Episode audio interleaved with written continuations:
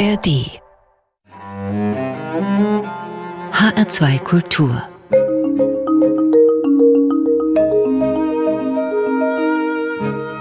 Doppelkopf Heute am Tisch mit dem Schmetterlingsfotograf, Naturschützer und Buchautor Rainer Ulrich. Gastgeber ist Peter Henning. Guten Tag, Herr Ulrich. Guten Tag. Herr Ulrich, die nachfolgende Sendung wird sich ausschließlich um Schmetterlinge und Sie drehen. Die Frage, wie kamen Sie zu den Schmetterlingen? Wie ging Ihre Leidenschaft los? So wie bei vielen anderen, die irgendwann Schmetterlinge sahen, losliefen und sie fangen wollten und eine, und eine Sammlung erstellten? Oder gab es bei Ihnen ein anderes Schlüsselerlebnis? Ja, es ging eigentlich wie bei uns in den Ende der 60er Jahre, wie in vielen Dörfern äh, das passiert ist, dass junge Buben einfach durch die Wiesen stromerten und äh, von Schmetterlingen fasziniert waren und auch den einen oder anderen mal gefangen hatten.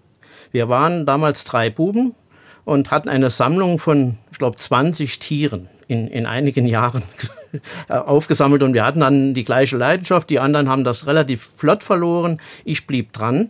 Ich hatte das große Glück, bei uns gab es ein großes Wiesengebiet äh, direkt äh, hinter meinem Elternhaus, das heute noch besteht. Ich habe da vorgestern noch eine Kräuter, eine Wildkräuterwanderung mit Schmetterlingen noch durchgeführt in, in, in demselben Gebiet, wo ich groß geworden bin.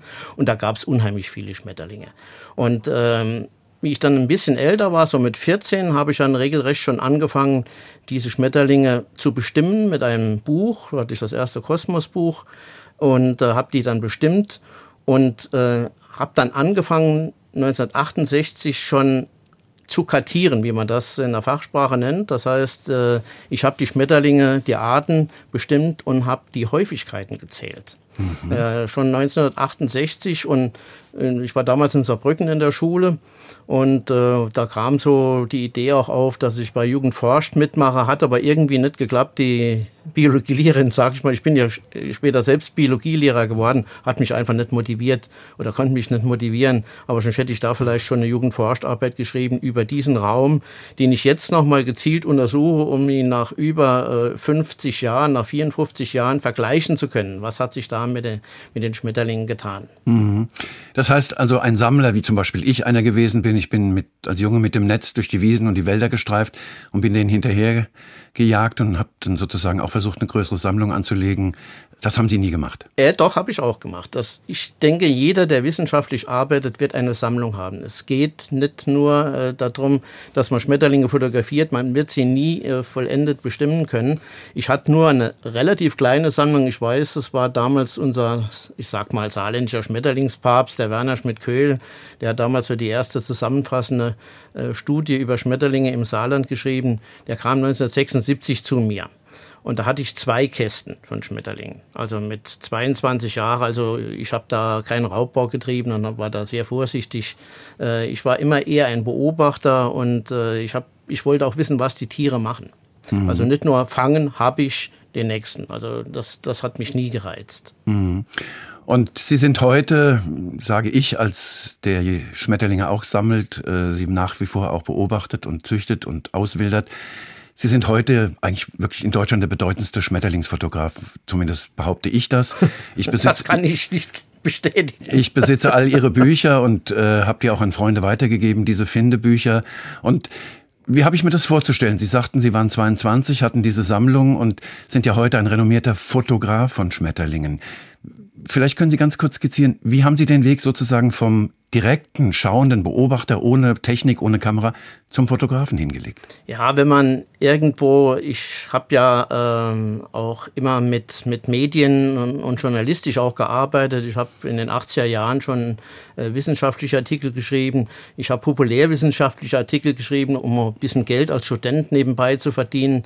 Ich habe eine Naturschutzzeitschrift gemacht, die vom NABU, die Verbandszeitschrift vom NABU habe ich später, also zwölf Jahre als Chefredakteur sogar gemacht. Und da braucht man natürlich auch Fotos. Ne? Das ist klar. Wenn man schreibt, will man auch das, was man schreibt, will man auch illustrieren. Mhm. Und dann blieb das nicht aus, dass, dass ich auch mit dem Fotografieren anfing. Aber äh, das war doch schon äh, relativ spät, war 1980, also mit 26, nicht wie heute die Sechsjährigen, die schon im Handy fotografieren, sondern es war doch relativ spät, als ich angefangen habe und es war damals noch relativ kompliziert. Das war total schwierig damals, gute Schmetterlingsfotos zu machen, ne? mhm. trotz teurer Ausrüstung. Ne? Aber wenn wir jetzt schon gerade auch beim Fotografieren sind, also wir sprechen ja über sehr flüchtige Wesen. Das sind ja, die kommen ja nicht, setzen sich hin und sagen, ich gebe dir jetzt mal Zeit, du hast zehn Minuten, kannst mich fotografieren, sondern die sind da, ein Tritt, ein Schall und weg sind sie. Also wie hat man sich, wenn wir jetzt über den Fotografen, wir werden später noch über den Naturschützer und über, über den Autor sprechen und über den Buchautor, der wie gesagt auch über ihre Bücher, wie hat man sich das vorzustellen? Also, wenn Sie jetzt an das Fotografieren herangehen, das ist ja eine ganz besondere Art, sich diesen Tieren zu nähern. Mhm. Es ist vollkommen unspektakulär. Ich bin Biologe, ich bin Forscher und das Einzige, was mich von anderen wahrscheinlich unterscheidet, ich habe meine Kamera immer dabei. Also wirklich immer dabei. Und ich bin auf jeden Moment äh, fixiert. Wenn ich irgendwas Besonderes sehe, äh, dann, dann mache ich ein Foto. Es gibt, äh, kenne Fotografen, die stehen morgens um, um vier auf und wollen die Schmetterlinge gegen die aufgehende Sonne fotografieren und komponieren und gestalten. Ich bin eigentlich ein Dokumentationsfotograf, wenn man das mal so, so nennt. Während ich forsche, Während ich suche, fotografiere ich auch die Schmetterlinge. Ohne viel Schnickschnack, ohne viel komm her, sondern das, das läuft eigentlich immer mit und dann bleibt es mal da, wenn man sagt, ich gehe jetzt rein in das Gebiet, will eine Stunde untersuchen, find was Schönes.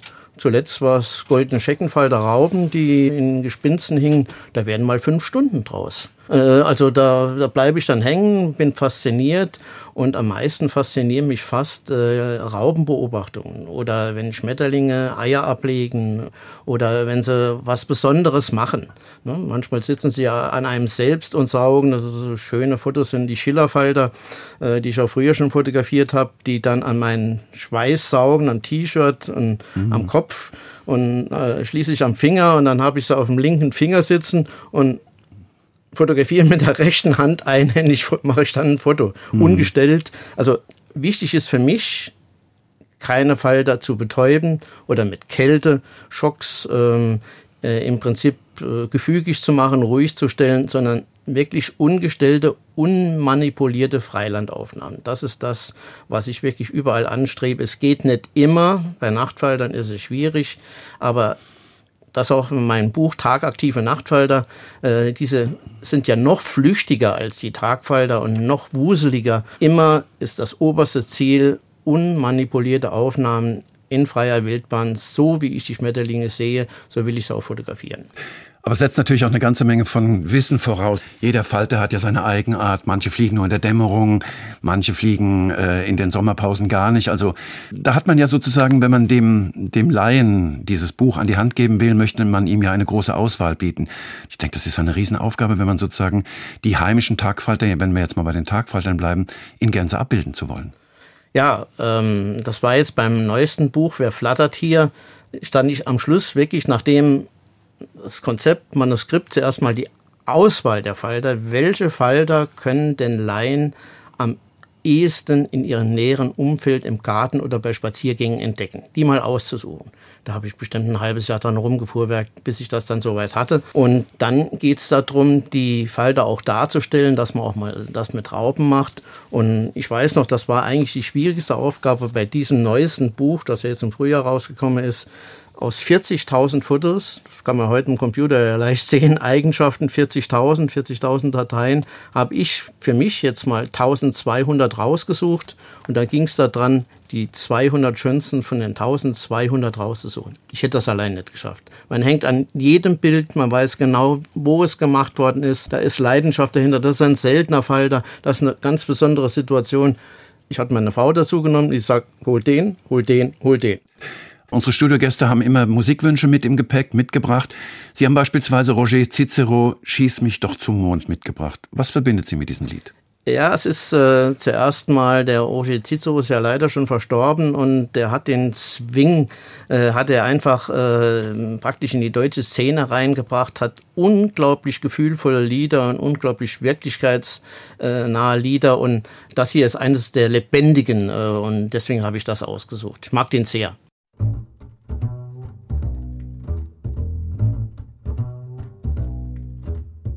Schieß mich doch zum Mond, lass mich los und sag, das war's.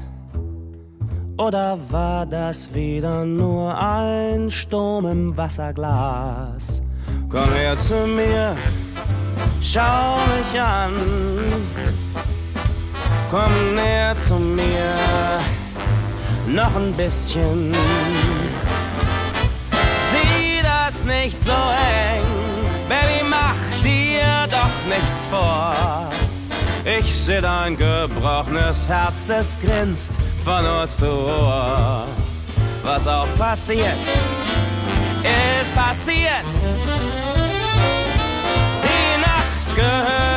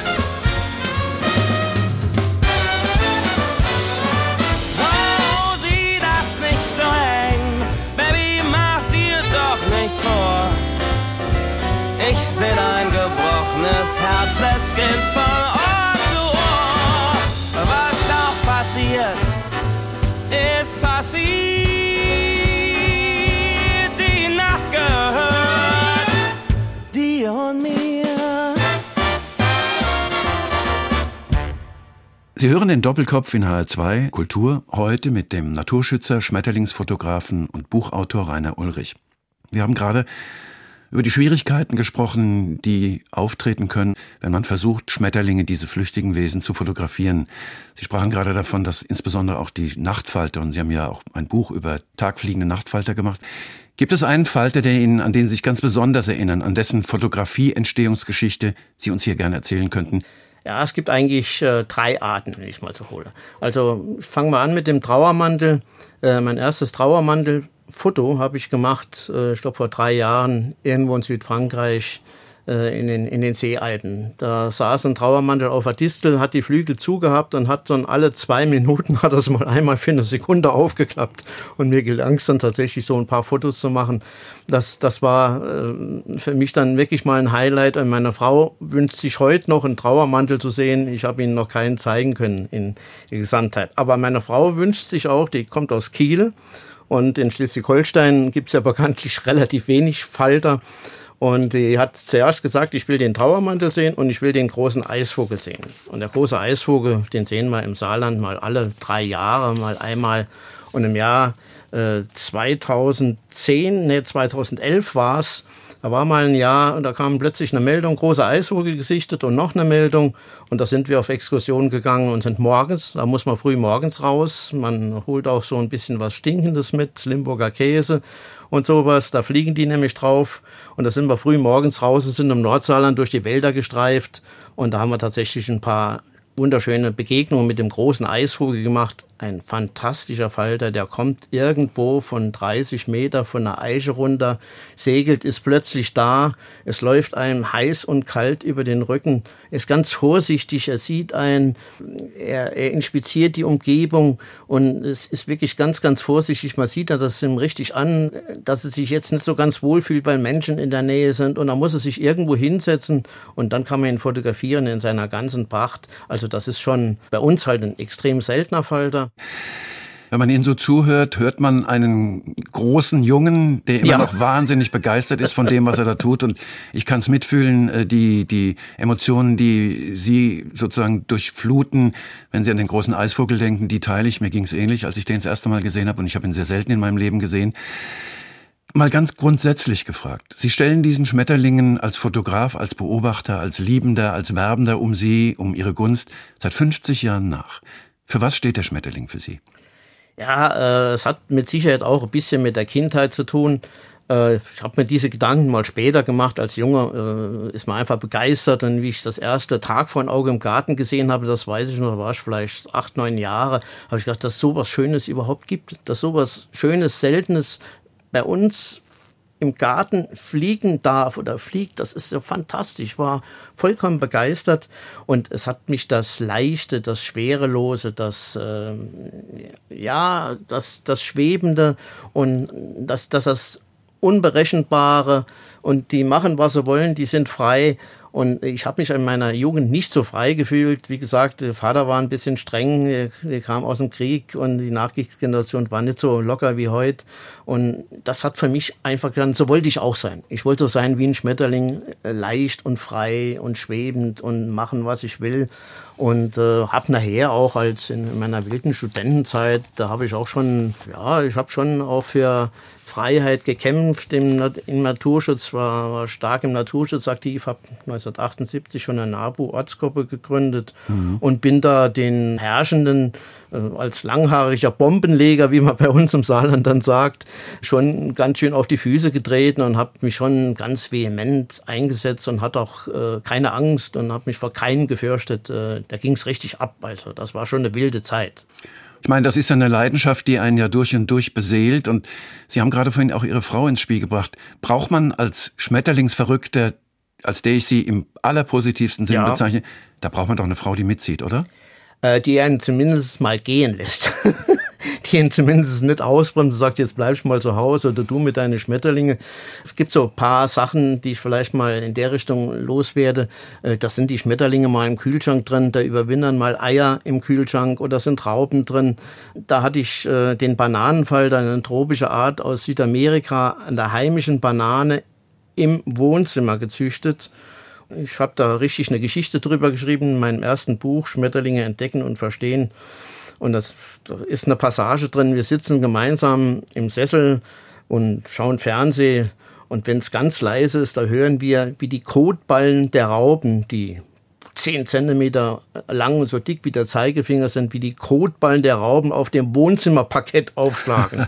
und da habe ich auch geschrieben, man braucht für solch eine Zucht und überhaupt für solch eine Leidenschaft schon eine sehr verständnisvolle Ehefrau. Und ich denke, das ist es. Und wenn wir gemeinsam Urlaub machen, dann gehen wir nicht mehr zielgerichtet nach Schmetterlingen schauen, aber wir wandern sehr gern und wir haben dann gemeinsame Erlebnisse und sie muss dann manchmal halt mal eine Stunde Geduld haben, wenn ich unbedingt einen Schmetterling fotografieren will. Das gehört dann einfach mal dazu. Aber es ist nicht so, dass wir jetzt in Urlaub, wie ich das früher gemacht habe, nach Gebieten festgelegt haben, wo kommt die Art vor, wo kommt die Art vor und die, äh, sondern wir machen heute Urlaub irgendwo, wo es schön ist, wo die Natur ganz toll ist und wo die Natur ganz toll ist, gibt es auch immer ganz tolle Schmetterlinge. Auch wenn man es auf fremde Länder mal anspielt, wir sind begeisterte Himalaya-Wanderer auch. Die schönsten Begegnungen mit Faltern in Himalaya hatten wir nicht in Nepal, wo wir am häufigsten waren. Dort gibt es die wahnsinnigen Vogelfalter.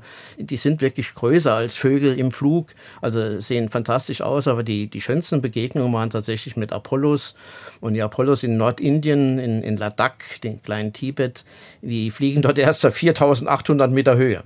Und dort hat man eine Kolonie gesehen von boah, 300, 500 Faltern. Und äh, es war nur ab und zu mal ein bisschen Sonne raus. Die konnten fast gar nicht fliegen. Die lagen eigentlich nur auf dem Boden und haben sich gepaart. Da sind sie kaum aus der Puppe rausgekommen, haben die sich schon gepaart und äh, konnte kaum wegfliegen. War also leicht, die zu fotografieren. Aber es war 4800 Meter Höhe. Und mhm. man hat sich jede Bewegung dort wirklich überlegt. In die Knie gehen, anvisieren, Atem anhalten, fokussieren, aus, auslösen und das Aufstehen dann ist man bald nicht mehr hochgekommen. In der Höhe, die Luft ist so dünn, das ist so anstrengend, das kann man sich gar nicht vorstellen, was das eine körperliche Anstrengung wirklich war. Jetzt hören wir erst noch mal Ihren zweiten Titel, P. Werner, Segel aus Papier. Ja, Name steht ja schon, Segler aus Papier, Schwerelosigkeit. Ich denke dann immer an den Segelfalter, den perfektesten Segler oder den Apollofalter in den Alpen, wenn der einen Hang runter segelt. Das, das, sind, das sind immer Erlebnisse, hat man schon tausendmal gesehen, das ist immer wieder schön. Dann hören wir jetzt P. Werner, Segler aus Papier.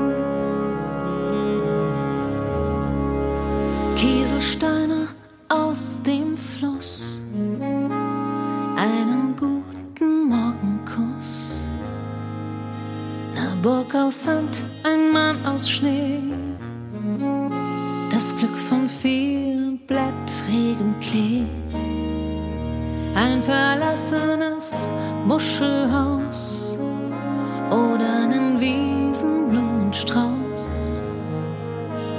Herzenswünsche stehen nun mal in keinem Supermarktregal.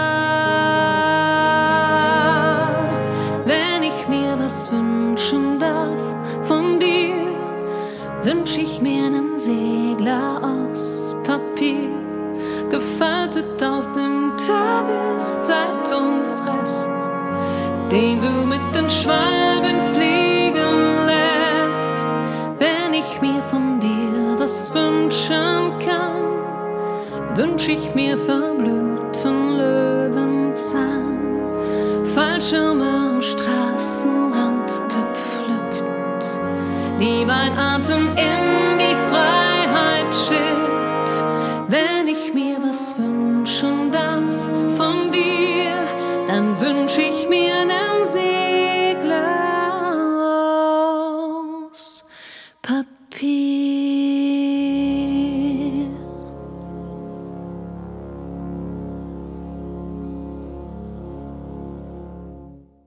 Sie hören heute den Doppelkopf in HR2 Kultur mit dem Schmetterlingsforscher, Schmetterlingsfotografen und Naturschützer Rainer Ulrich, Gastgeber Peter Henning. Wir haben eben gerade ausführlich über das Wesen der Schmetterlinge gesprochen, die Rainer Ulrich seit seiner Kindheit begleiten. Ich möchte jetzt einen anderen Aspekt, dem er auch sehr intensiv nachgeht, folgen, nämlich dem Arten- und Naturschutz. Wie wir im Gespräch gehört hatten, haben Sie schon früh angefangen, sich für den NABU, also für den Naturschutzbund, zu engagieren, für die Tiere zu engagieren. Wenn Sie jetzt mal zurückblicken auf Ihre lange, lange Schmetterlingsleidenschaft, wie stark hat sich das alles für Sie verändert? Ja, also wenn man die Lebensräume sich heute anguckt, äh, kriegt man in vielen Bereichen Tränen in die Augen. Und äh, das, obwohl ich im Saarland lebe und wir nachgewiesenermaßen die meisten guten Wiesen noch haben, also die meisten mageren, bunten Blumenwiesen von allen Bundesländern. Also bei uns ist, weil wir so ein unruhiges Relief haben, ist noch nicht so schlimm wie zum Beispiel in Ostdeutschland oder oder äh, dort, wo es ganz eben ist, dort, wo man mit großen Maschinen ackern kann. Das hat sich schon sehr geändert. Wenn mich Menschen fragen, ja, wie viel seltener sind denn die Schmetterlinge geworden, dann bringe ich eigentlich immer so ein Beispiel. Wenn man vorher sagen wir mal in den 50er und 60er Jahren äh, um so ein Dorf spaziert ist und da konnte man stelleweise 1000 Falter sehen. Ne? Mhm. Also in, in Wiesen, da hat es nur so gewimmelt, 1000 Falter. Wenn man davon ausgeht und heute 50, 60 Jahre später, können wir davon ausgehen, ist vielleicht noch 5% von der Schmetterlingszahl da wie vor 50, 60 Jahren. Also wo vorher 1000 waren, sind heute 50. So ungefähr schätze ich das ein. Natürlich sind da nicht alle Arten ausgestorben, aber es sind natürlich auch 10, 15 Prozent der Arten in der Zeit ganz ausgestorben. Und ich mache jetzt gerade diese Studie 1968 Arten mit Häufigkeiten auf dem großen Wiesensystem. Und jetzt äh, 2020, 2023 habe ich es so vor, dass man das auch wirklich mal wissenschaftlich belegen kann. Denn es ist auch äh, kaum irgendwo gemacht worden, über so eine lange Distanz Schmetterlinge in einem bestimmten Raum zu untersuchen. Aber es ist frappierend, es ist viel mehr, als wir alle glauben. Ich kann Sie da nur unterstützen und hoffe, dass äh, Ihrem Beispiel viele folgen. Aber das ist natürlich sozusagen, wenn Sie das alles auch wissenschaftlich, es ist ja wissenschaftliche Arbeit, die Sie Ja. da leisten, tun. Wie sehen Sie das? Haben Sie nicht auch das Gefühl, das ist ja natürlich wirklich ein mehr und mehr hausgemachtes oder natürlich selbstgemachtes Problem? Wir haben die industrielle Landwirtschaft und Hauptproblem ist der Dünger und dass wirklich der letzte Grashalm genutzt wird und äh, da bleibt für Schmetterlinge nichts mehr übrig. Man muss natürlich auch sagen, die Bauern sind ja keine Millionäre, ne, äh, die müssen auch leben, aber wir müssen die Bauern wirklich gerecht für das bezahlen, was sie produzieren, was sie artgerecht produzieren und äh, was sie naturnah produzieren, ohne großartige Chemie. Der Hauptfaktor für die Schmetterlinge, der Hauptnegativfaktor ist der Dünger. Denn wenn eine Wiese 1,80 Meter hoch ist, nur Gras drin ist und keine Blumen mehr, da können keine Schmetterlinge mehr drin leben. Das ist die eine Geschichte.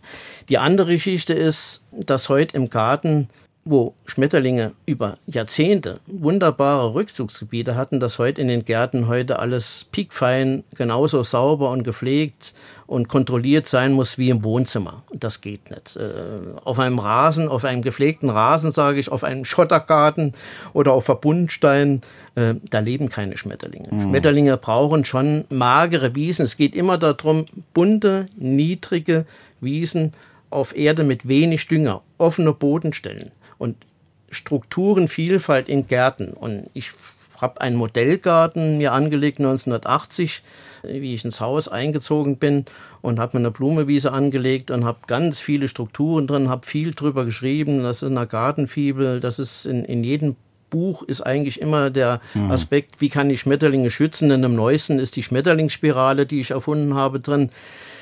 Wenn wir in jedem Dorf 10, 15, 20 Gärten hätten, die absolut naturnah sind, hätten wir mehr erreicht als mit zwei, drei Naturschutzgebieten um, um das Dorf drumherum. Wir mhm. könnten den Schmetterlingsrückgang tatsächlich permanent stoppen. Ich habe in meinem Garten jedes Jahr so 32, 33, 34 Tagfalterarten, die in meinem Garten allein leben und viele leben nur in dem Garten. Mhm. Im Moment fliegt das Braunauge mir Tag und Nacht, seit 14 Tagen fliegt mir das um die Ohren. Fünf, sechs Falter sind jede Sekunde zu sehen, wo sie balzen und wo sie an der Spornblume saugen. Ich habe ein Trockenmauersystem aufgebaut, wo dann das Gras zwischendrin wächst und genau dort legen die ab und genau das brauchen sie. Und was machen die Menschen normal? Ja, spritzt das Gras tot oder gehen mit dem Freischneider hin und, und holen den letzten Grashalm weg. Wie, wie bekommen Sie dieses Wissen, dass Sie auch in Ihrem Modellgarten, dass Sie auf Exkursionen, auf Führungen, die Sie machen, wie bekommen Sie dieses Wissen sozusagen an den Laien? Ja, das ist eine andere Sache. Ich hatte ja früh 1978 schon angefangen, habe eine Naturschutzgruppe in Illingen, dem Ort, wo ich gelebt habe. Ich wohne jetzt sechs Kilometer weiter, also viel weit, weiter hat es mich nicht getragen, äh, gegründet und habe damals schon immer Exkursionen angeboten, die Leute in die Natur geführt, denen gezeigt, wie schön das da draußen ist, wie schön es in ihrem Dorf ist, was die meisten gar nicht gekannt haben. Mach Vorträge jedes Jahr, jetzt mit Corona war es ein bisschen schwieriger, schreib wissenschaftliche Artikel, schreib populärwissenschaftliche Artikel, geh auf die Menschen zu, geh, geh auf die Zeitung zu, das äh, bei uns das Amtsblatt, also in allen Medien präsent zu sein und immer wieder zu zeigen, Mensch, äh, die Schmetterlinge sind wunderschön, andere Tiere auch. Macht was dafür, legt euch einen Garten an, wenigstens mal so ein paar Meter den Rasen mal stehen lassen und äh, seht mal eine Blumewiese ein, baut euch eine Trockenmauer. Alle diese Sachen, die gehen eigentlich permanent durch mein Leben. Ich war, war Lehrer, äh, Biologielehrer natürlich und auch Sport. Bin den Kindern immer rausgegangen. Das Highlight, was mir viele heute noch erzählen, war, ich habe mit Kindern die Eier vom blauen Eichenzipfelfalter gesucht. Bei uns direkt äh, neben der Schule stand äh, eine große Eiche und das war dann immer der Wettbewerb in allen Schulklassen. Wer findet das erste Ei? Gab dann immer eine kleine Belohnung, gab, gab einen Fleißeinser damals. Aber das haben die Kinder mir auch später als Erwachsene immer noch mal erzählt. Ich habe Raupen mitgebracht, äh, habe gesagt, wer morgen eine Dose dabei hat mit äh, Brennnesselblättern, der kriegt von mir zwei Raupen. Die mussten also selbst schon aktiv mhm. werden und äh, haben die Raupen vom kleinen Fuchs oder vom Tagvornauge dann mitgebracht. Dann haben wir die gezüchtet. Also auch in der Schule immer was gemacht. Und im Moment gehe ich mit dem Kleinen von meinem Patenkind. Äh, die kleine Lena ist sechs Jahre alt. Sechs Jahre alt, kann noch nicht lesen und schreiben, ist noch nicht in der Schule. Machen wir Forschertage. Wir machen jede Woche einen Forschertag. Die kleine Lena will forschen und die kleine Lena darf forschen und ich hole sie mit und sie hat am Samstag die ersten Schmetterlinge gefangen und hat sie in ein Gläschen, in ein Beobachtungsgläschen reingemacht, ohne sie zu verletzen, hat sie beobachtet. Wir haben sie wieder fliegen lassen, wir haben sie bestimmt. Macht mir persönlich auch unglaublich Spaß. Letzte Frage, bevor wir Ihren dritten Musikwunsch von Michel Fugain und Elie Big Bazar, Une Belle Histoire hören. Bei den Jungen, bei den Kleinen trifft man, weil es natürlich bizarr und bunt ist, auf große offene Ohren.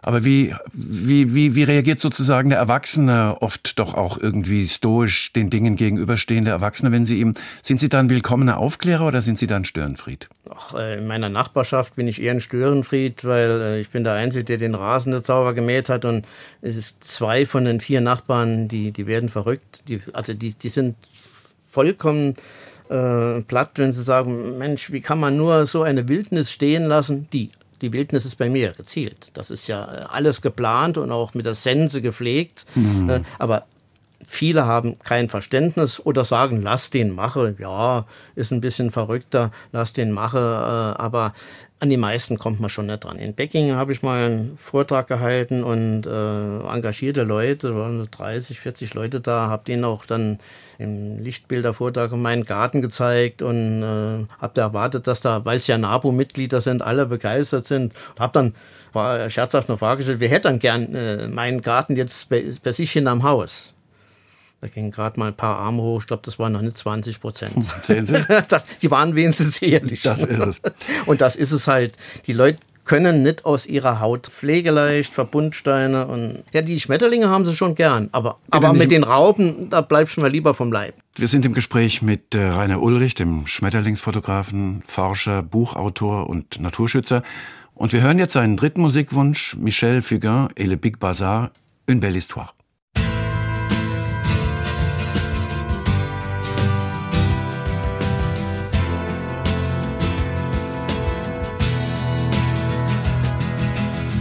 C'est un beau roman, c'est une belle histoire, c'est une romance d'aujourd'hui. Il rentrait chez lui là-haut vers le brouillard, elle descendait dans le midi, le midi, ils se sont trouvés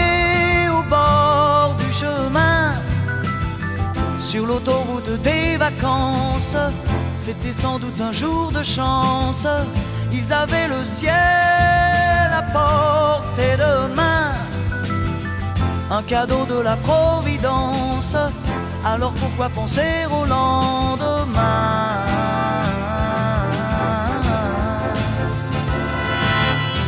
Ils se sont cachés dans un grand champ de blé se laissant porter par le courant, se sont racontés leur vie qui commençait. Ils n'étaient encore que des enfants, des enfants qui s'étaient trouvés au bord du chemin, sur l'autoroute des vacances. C'était sans doute un jour de chance qui cueillirent le ciel au creux comme on cueille la providence, refusant de penser au lendemain.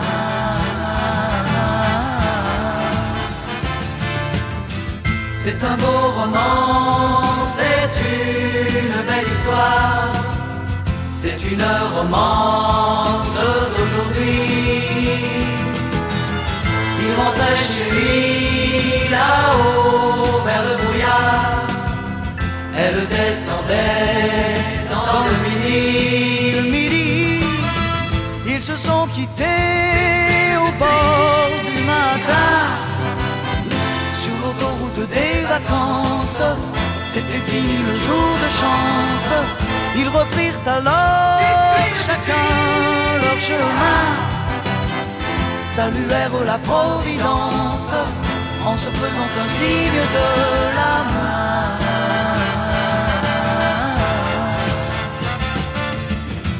Il rentra chez lui là-haut vers le brouillard. Elle est descendue là-bas dans le C'est un beau roman, c'est une belle histoire. C'est une romance d'aujourd'hui.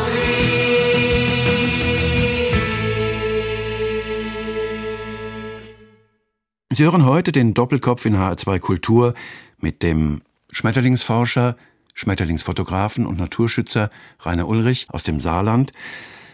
Gastgeber ist Peter Henning. Sie haben früh angefangen, auch zu publizieren, haben Aufsätze geschrieben. Ich habe gelesen, Sie haben als 14-Jährige bereits Ihren ersten Aufsatz oder Ihre wissenschaftliche Arbeit geschrieben, haben dann auch Ihr Lehrerstudium mit einer Arbeit über, wenn ich es recht verstanden habe, über Schmetterlinge abgeschlossen. Über Schmetterlinge, über 200 Seiten für eine Realschullehrerabschlussarbeit, wo normal dann 40, 50 Seiten ist. Zehn Jahre Forschung ist in der Arbeit mit drin. Mhm. Und also das, schon da blieb der Schmetterling sozusagen immer Ihr dauerhafter Begleiter. Ja. ja. Und ähm, bekannt und finde ich, Furore haben sie dann gemacht, als sie sozusagen all die gemachten Bilder, und Sie haben ja von, vorhin von der Menge, der riesigen Menge an gemachten Fotografien und Aufnahmen gesprochen, und wie schwierig es gerade auch zu Beginn war. Damals gab es das Handy nicht, man musste, glaube ich, noch ins, in die Dunkelkammer, um das alles abzuziehen und zu machen, stelle ich mir vor. Ja, wir haben damals mit Dias ja gearbeitet. Und äh, Dia-Vorträge, wirklich jedes, jedes Bild hat 50 Pfennige gekostet. Da hat man sich tausendmal überlegt, ob man da abdrückt als Student oder nicht. Da hat man nicht eine Serie wie jetzt von 30, 40 Bildern geschossen, sondern hat mal zwei, drei gemacht. Das war teuer. Und vor allen Dingen, ähm, es gab da am Anfang immer Probleme, wenn ich ähm, praktisch für Zeitschriften Bilder geliefert haben von, von Dias, die wurden nie richtig gut. Also die hatten hm. da Schwierigkeiten, richtiges Beruf zu machen und die abzuziehen. Und meistens waren die, die Bilder nachher noch verkratzt. Also es war ein ständiger Krampf. Wie einfach ist das heute? Man schickt eine, eine Menge an Bilder irgendwo her und sagt, sucht euch was aus und es ist so einfach geworden. Aus den wissenschaftlichen Einzelarbeiten sind dann Bücher auch hervorgegangen, also jetzt nicht speziell aus diesen Arbeiten, aber Sie haben dann mit Ihren Bildern, beispielsweise Menschen wie mir, der ich ja auch ein Schmetterlingsinteressierter bin, die Bücher an die Hand gegeben. Schmetterlinge entdecken und verstehen. Dieses erste Buch, das ist, richtet sich an, ich sag's jetzt mal, auch schon Fortgeschrittene, also die schon einen Apollo-Falter von einem Distelfalter unterscheiden können, sag ich jetzt mal so Lachs. Und sie haben jetzt ein neues Buch vorgelegt, das ich in seiner ganzen Machart sehr schön finde, weil es ganz unaufgeregt, der Titel des Buches ist Wer flattert hier? 132 Schmetterlinge beobachten und bestimmen. Und dieses Buch ist deswegen, glaube ich, so interessant und schließt, glaube ich, auch eine Lücke, weil es an den, ich sage jetzt mal ganz ohne despektierlich gemeint zu haben, an den Laien richtet. Also denjenigen, der sagt, oh, guck mal, sagt die Frau zu ihrem Mann, da sitzen dauernd diese schönen Falter auf genau. unserem Flieder. Was sind das eigentlich für Tiere? Was war der Ansatz dieses Buches? War es der Ansatz, sozusagen den Laien auch ins ja, Boot zu holen? Ganz genau. Ich hatte ja äh, Entdecken und Verstehen. Ich, ich gehe jetzt mal die drei Bücher tatsächlich mal so ein bisschen durch. Entdecken und Verstehen. Das war überhaupt mal der Einstieg beim Kosmos Verlag. Man muss ja Glück haben, dass man da kommen wahrscheinlich von 200, kommt einer rein, der, der das mal machen darf. Und da sind auch viele gute drunter, die dann durchs Raster fallen. Da waren meine Geschichten. Ich habe da so zweiseitige Geschichten, was ich mit Schmetterlingen erlebt habe. Das mit dem Apollo oder wie ich mal äh, von Hornissen fast totgestochen worden bin, als ich den Brombeer-Perlmuttfalter für Saarland neu entdeckt habe. Das war hier der Schwerpunkt. Da haben mir die Leute gesagt, das habe ich mir unter das Kopfkissen gelegt und da schlage ich das Buch irgendwo auf und fange an zu lesen und habe Spaß. Das war das Erste. Mhm. Das Zweite war dann äh, die tagaktive Nachtfalter. Das ist ein Grundsatzbuch, das es so in Europa überhaupt noch nicht gibt. Das ist ein Thema, das, das vorher selbst bei Schmetterlingsexperten überhaupt nicht bekannt war. Und ich habe da Grundlagenarbeit gemacht über Jahre und äh, auch viel recherchiert, viel eigene Erfahrung, viel Forschungsreisen, äh, unter anderem ins Wallis gemacht. Und äh, um überhaupt mal diese neu, von mir vollkommen neu definierte Gruppe äh, mal was zu bringen. Das ist was für Fortgeschrittene, für mhm. Leute, die sich mit Tagfeldern gut auskennen und sehen dann, ja, da fliegt ja noch was. Das sind ja so kleine braune Falter, so ganz winzige und äh, die kenne ich ja noch gar nicht und die kann ich jetzt mit diesem Buch bestimmen. Über 300 Falter und äh, jeder vierte Nachtfalter fliegt auch tagsüber. Wie reagiert denn sozusagen die hohe Wissenschaft, die Menschen, die in irgendwelchen zoologischen Instituten hinter ihren Büchern sitzen und wie reagieren die denn? Denn, also wenn ich zum Beispiel an die Zeitschrift Apollo denke, in der ja hochwissenschaftliche Sachen hin und mhm. her transportiert und mhm. auch publiziert werden, wie nimmt man dort ihre Arbeit wahr? Ja, ich denke, dass also dass das Buch, das Fachbuch, da haben viele Menschen lange drauf gewartet. Ist ja auch ins Französische übersetzt worden, äh, nicht umsonst. Äh, das ist ja schon eine große Ehre, die man dann hat. Ich weiß aus ganz vielen Rückmeldungen, dass Menschen gesagt haben in Planungsinstituten, Wissenschaftler, toll, dass es so ein Buch gibt. Auf das habe ich ganz lange gewartet und jetzt kann ich diese vielen Schmetterlinge, die ich da äh, rumfliegen sehe, neben den Tragfaltern, kann ich jetzt einfach mit einem richtig guten Buch bestimmen. Bestimmen. Das ist schon für mich eine ganz tolle Rückmeldung. Ich weiß auch aus dem Saarland, dass viele sagen, ich lerne jeden Tag neue Falter kennen dank deines Buchs. Also schon Tagfalter-Experten, die lernen jeden Tag noch was Neues kennen und sind motiviert und äh, draußen zu gehen, weil sie, weil sie was Neues sehen und auch was Neues fotografieren können. Und jetzt kommen wir zu dem aktuellen Buch. Nochmal zu dem Ansatz. Das ist einfach jetzt mal, das eine war für Spezialisten, das war ein Grundsatzwerk und das hier ist wirklich für jemand, der sagt, ich, ich bin ein Durchschnittsdeutscher, ich kenne drei bis vier Tagfalterarten. Ich kenne den Zitronenfalter, ich kenne den Kohlweißling und den Fuchs und sonst nix. So, und jetzt sehe ich irgendwas am Sommerflieder oder ich war am Spaziergang und habe da irgendwas gesehen. Und das möchte ich wissen, was das ist. Und da kann man einfach durch das Buch durchblättern. Das ist nach Farben geordnet. Das sind auch die Nachtfalter und die tagaktiven Nachtfalter und die Tagfalter sind alle nach Farben geordnet. Weiß, braun, orange bis hin zu rot und blau am Schluss. Und man blättert da drin und man sieht die Falter und man kann sie dann bestimmen. Die kleine Lena, die kennt sich mittlerweile, kennt schon mehr Schmetterlinge in dem Buch wie ihre Mutter. Und ich weiß, ich habe ein Buch verkauft an einen 90-Jährigen, der im Rollstuhl sitzt. Ist ein Geschenk gewesen. Ich habe den persönlich nicht gekannt. Da habe ich die Rückmeldung bekommen. Der hat das Buch gesehen. Der ist in den Garten, hat die ersten Schmetterlinge gesehen, die da sind und sagt, jetzt kann ich endlich mal mit dem Buch die Schmetterlinge bestimmen. Das ist ein Buch für die ganze Familie, für alt und jung und äh, vollkommen unkompliziert. Man kann einfach drin blättern, man braucht gar nicht vorgebildet zu sein und man findet viel Neues da drin. Ich habe auch den Eindruck, dass Sie da tatsächlich eine Lücke schließen, was dieses ganze Bestimmen von, von dem Laien doch unbekannten Insekten darstellt. Das heißt, die großen tropischen Falter in ihrer Vielfalt, in ihrer Größe, die haben Sie sozusagen fotografisch, aber sozusagen, dass man sagte, da mache ich ein Buch draus, nie interessiert? Nee, nicht, da mache ich ein Buch draus. Ich hatte mal tatsächlich vorgehabt, ein Bestimmungsbuch zu machen über tropische Falter, und zwar über tropische Falter, die in Schmetterlingsgärten fliegen. Damit die Leute die auch mal bestimmen können, die es da rum. Das war mal so ein Ansatz, aber da habe ich da lieber das Wissenschaftliche gemacht. Aber die faszinieren mich einfach. Wer einmal einen Morpho in Südamerika fliegen sah, der ist eigentlich deutlich größer als ein Apollo. Aber der sieht mit seinem strahlenden Blau, wenn der, wenn der fliegt, der sieht aus, als ob er eine- Spannweite von 30 Zentimeter hat. Das ist Wahnsinn. Also solche Falter oder den Vogelfalter mal zu sehen. Oder den, den Apollo auf, auf 5000 Meter Höhe. Oder in Costa Rica im, im Pool waren wir drin und dann kam ein Schwarm von Urania-Schmetterlingen über uns. Das ist ein tagaktiver Nachtfalter, die äh, machen riesige Wanderungen und haben wir diese Schwärme beobachtet und auch fotografiert.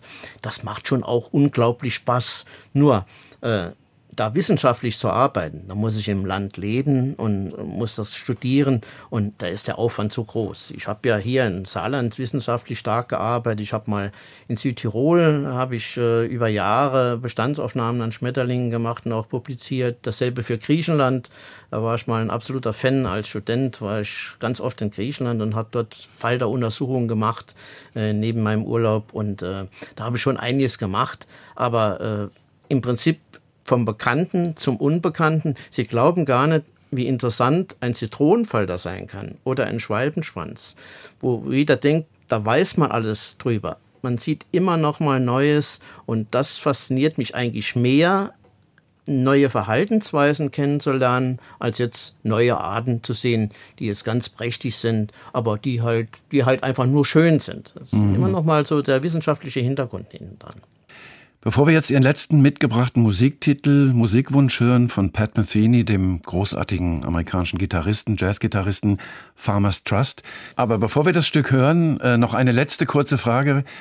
Mit Dank für dieses Gespräch. Wir hörten den Schmetterlingsforscher, Schmetterlingsfotografen und Naturschützer Rainer Ulrich im heutigen Doppelkopf. Müssen wir uns Rainer Ulrich als glücklichen Menschen vorstellen? Die Schmetterlinge haben mir unglaublich viel gegeben. Die Natur, auch wenn es jedem Mensch geht's ja mal gut, mal schlecht, und wenn man mal schlecht drauf ist, wenn ich dann rausgehe und, und in blühend, durch blühende Wiese gehe, Schmetterling bin oder, oder in den Fotos schwelge oder mal einen neuen Vortrag zusammenstelle, da bin ich, dann vergesse ich alles drumherum und das gibt einem eine große Zufriedenheit. Ohne Schmetterlinge wäre meine Welt ärmer und mein Leben wäre nicht so schön gewesen, wie es so jetzt ist. Sie hörten auf HR2 den heutigen Doppelkopf mit dem Schmetterlingsforscher, Schmetterlingsfotografen und Naturschützer und großen Abenteurer und Beglücker Rainer Ulrich. Gastgeber war Peter Henning und nun hören wir den letzten abschließenden Titel von Pat Metheny, Farmers Trust. Vielen Dank, Herr Ulrich. Gerne.